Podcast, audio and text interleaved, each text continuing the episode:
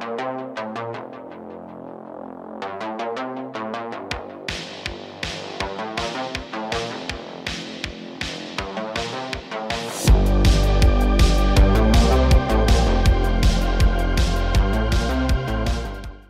Hey, salut la communauté de coups critiques. C'est moi, Félix, aujourd'hui pour un épisode de Discuter entre les dés. Euh, à nouveau seul, puisque Pépé nous a fait une petite absence, le temps de se concentrer sur de grands projets. Vous savez que c'est un homme de grands projets. Alors moi, pendant ce temps-là, ben, je suis un homme de contenu. Et je vais vous en générer à l'instant. Aujourd'hui, on parle d'une thématique qui m'est très chère et pour laquelle j'étais très poche.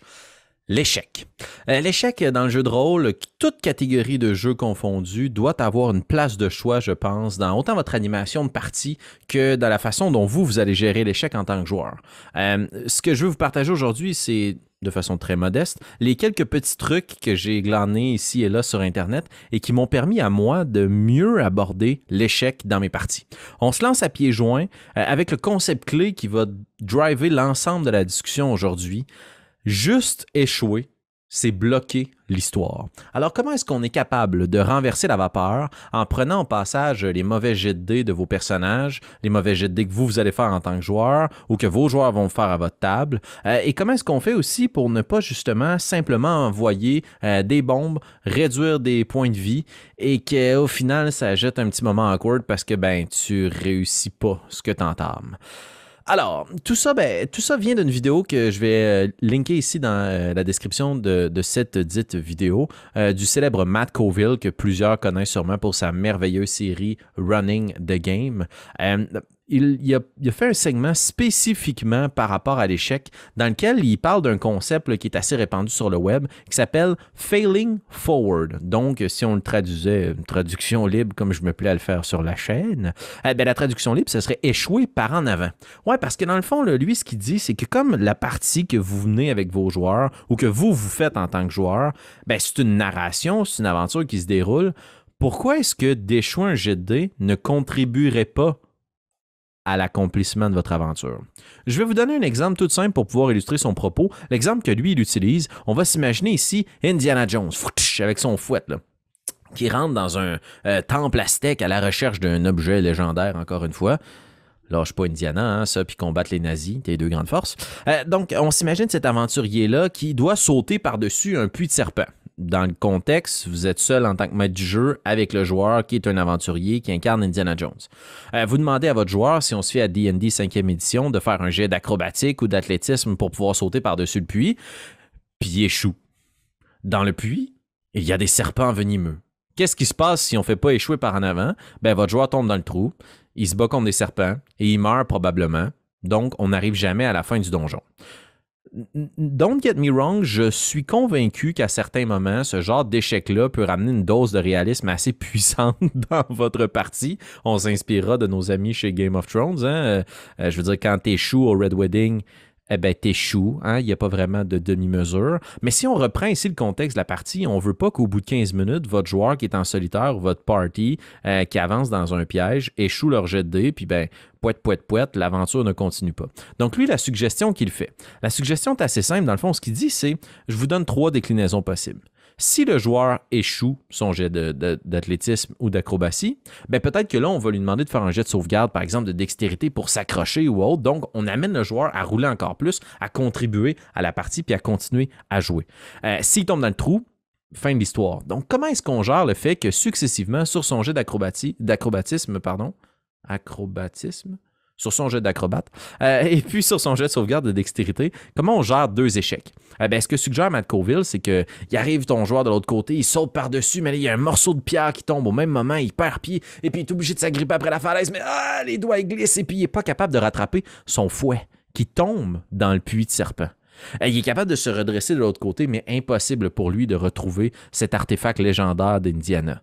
Euh, on vient de permettre au joueur de continuer son aventure, mais on a utilisé l'échec pour complexifier le reste de la tâche. Donc, plutôt que de bloquer l'histoire, on s'est servi de cet échec-là pour rajouter un peu de piment pour les prochaines étapes. S'il doit passer à nouveau par-dessus un puits, puis suspendre avec son fouet, mais que là, il l'a pas, comment il va gérer ça? Ben peut-être qu'il va se départir de sa ceinture ou d'un autre objet, puis ça amène les joueurs à être plus créatifs plutôt que juste de casser la narrative.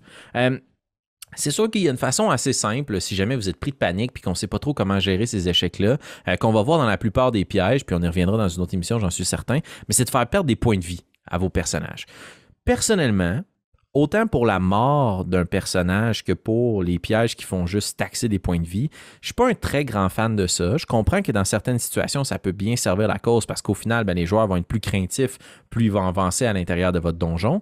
Mais je trouve que spécifiquement dans Donjon Dragon 5e édition, je veux dire, tu fais une nuit de sommeil, un, repos long, puis tu regagnes tous des points de vie. Fait qu'au final, ça va juste prendre plus de temps. Ben là, si on y va dans l'échec, OK, on veut utiliser cet échec-là pour contribuer à l'histoire, OK, on taxe avec des points de vie, qu'est-ce que ça fait que votre joueur doive se reposer dans le donjon? Est-ce qu'il y a des patrouilles? Est-ce qu'il y a des gens à l'extérieur maintenant qui vont l'attendre? Donc, d'utiliser l'échec de votre joueur pour contribuer à l'histoire. En fait, ça m'amène à mon deuxième point. À mon humble avis, l'échec dans le jeu de rôle doit être un point d'ancrage pour pouvoir propulser votre histoire au prochain niveau. Comme un fameux Y. On a le choix d'aller à droite ou à gauche, on réussit ou on échoue, mais on continue d'avancer.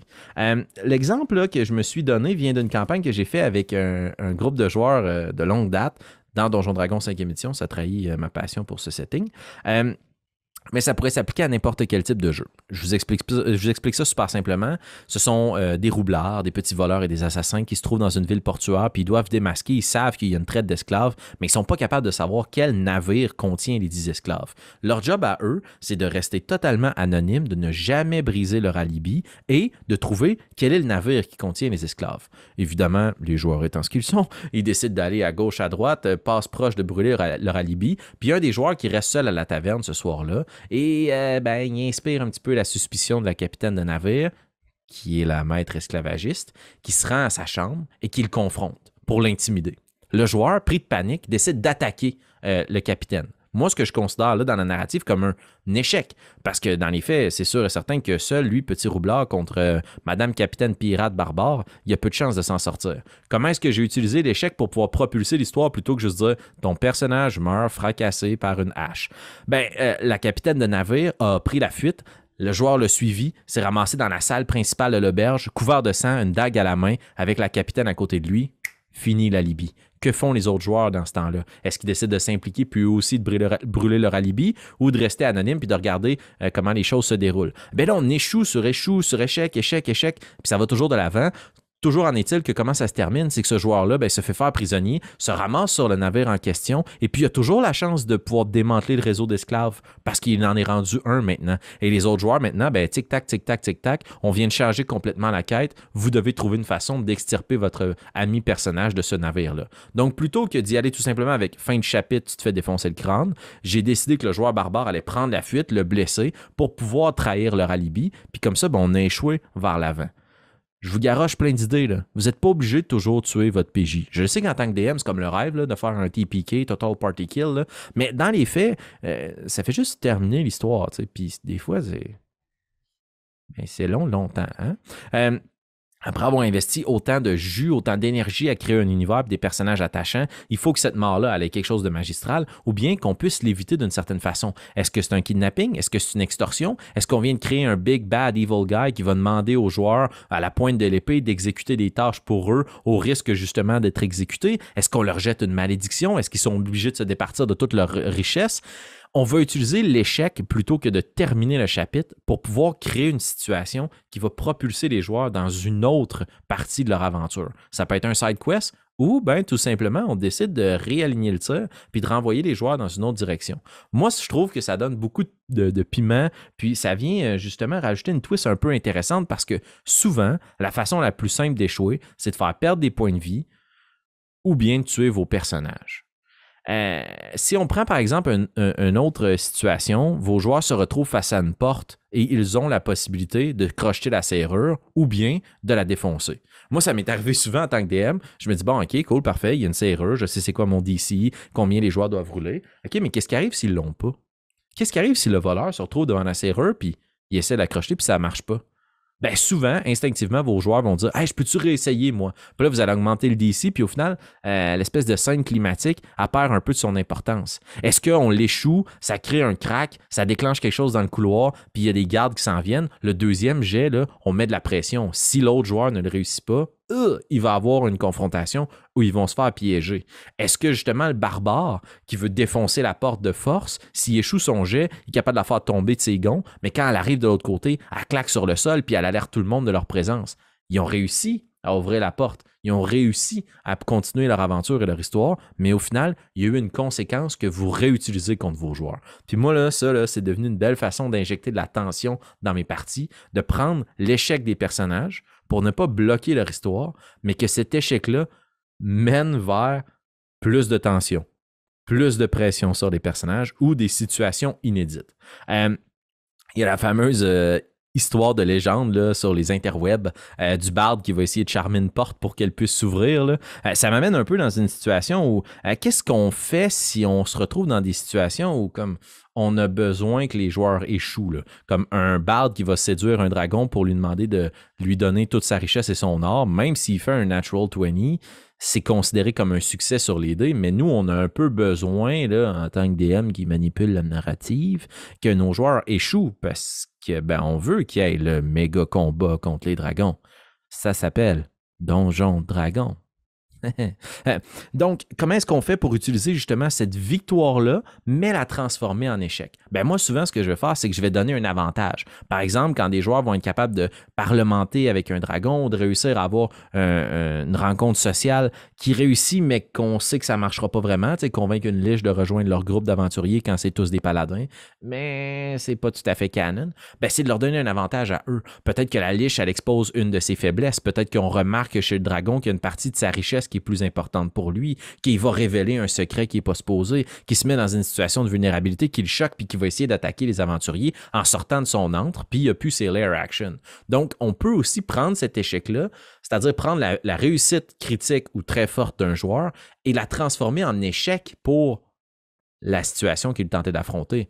Dans ce cas-ci, le dragon, la liche, ou bien la porte que l'on tente de séduire, qui, plutôt que de s'ouvrir d'elle-même par magie, ben, il y a un garde de l'autre côté qui est charmé par euh, le discours du barde, puis il va décider de leur ouvrir la porte, puis là, lui, il se met dans une situation embarrassante, puis là, les joueurs se retrouvent dans, encore une fois, l'eau bouillante, la tension de devoir faire quelque chose avec cet échec-là.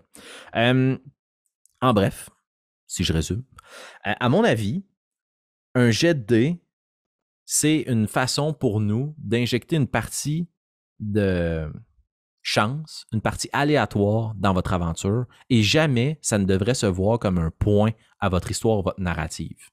Utilisez les jets de dés, donnez à vos joueurs l'opportunité de mettre la chance à leur avantage, puis qu'ils sachent, qu'ils savent dans tous les cas que ça va se retourner contre eux, qu'ils réussissent ou qu'ils échouent.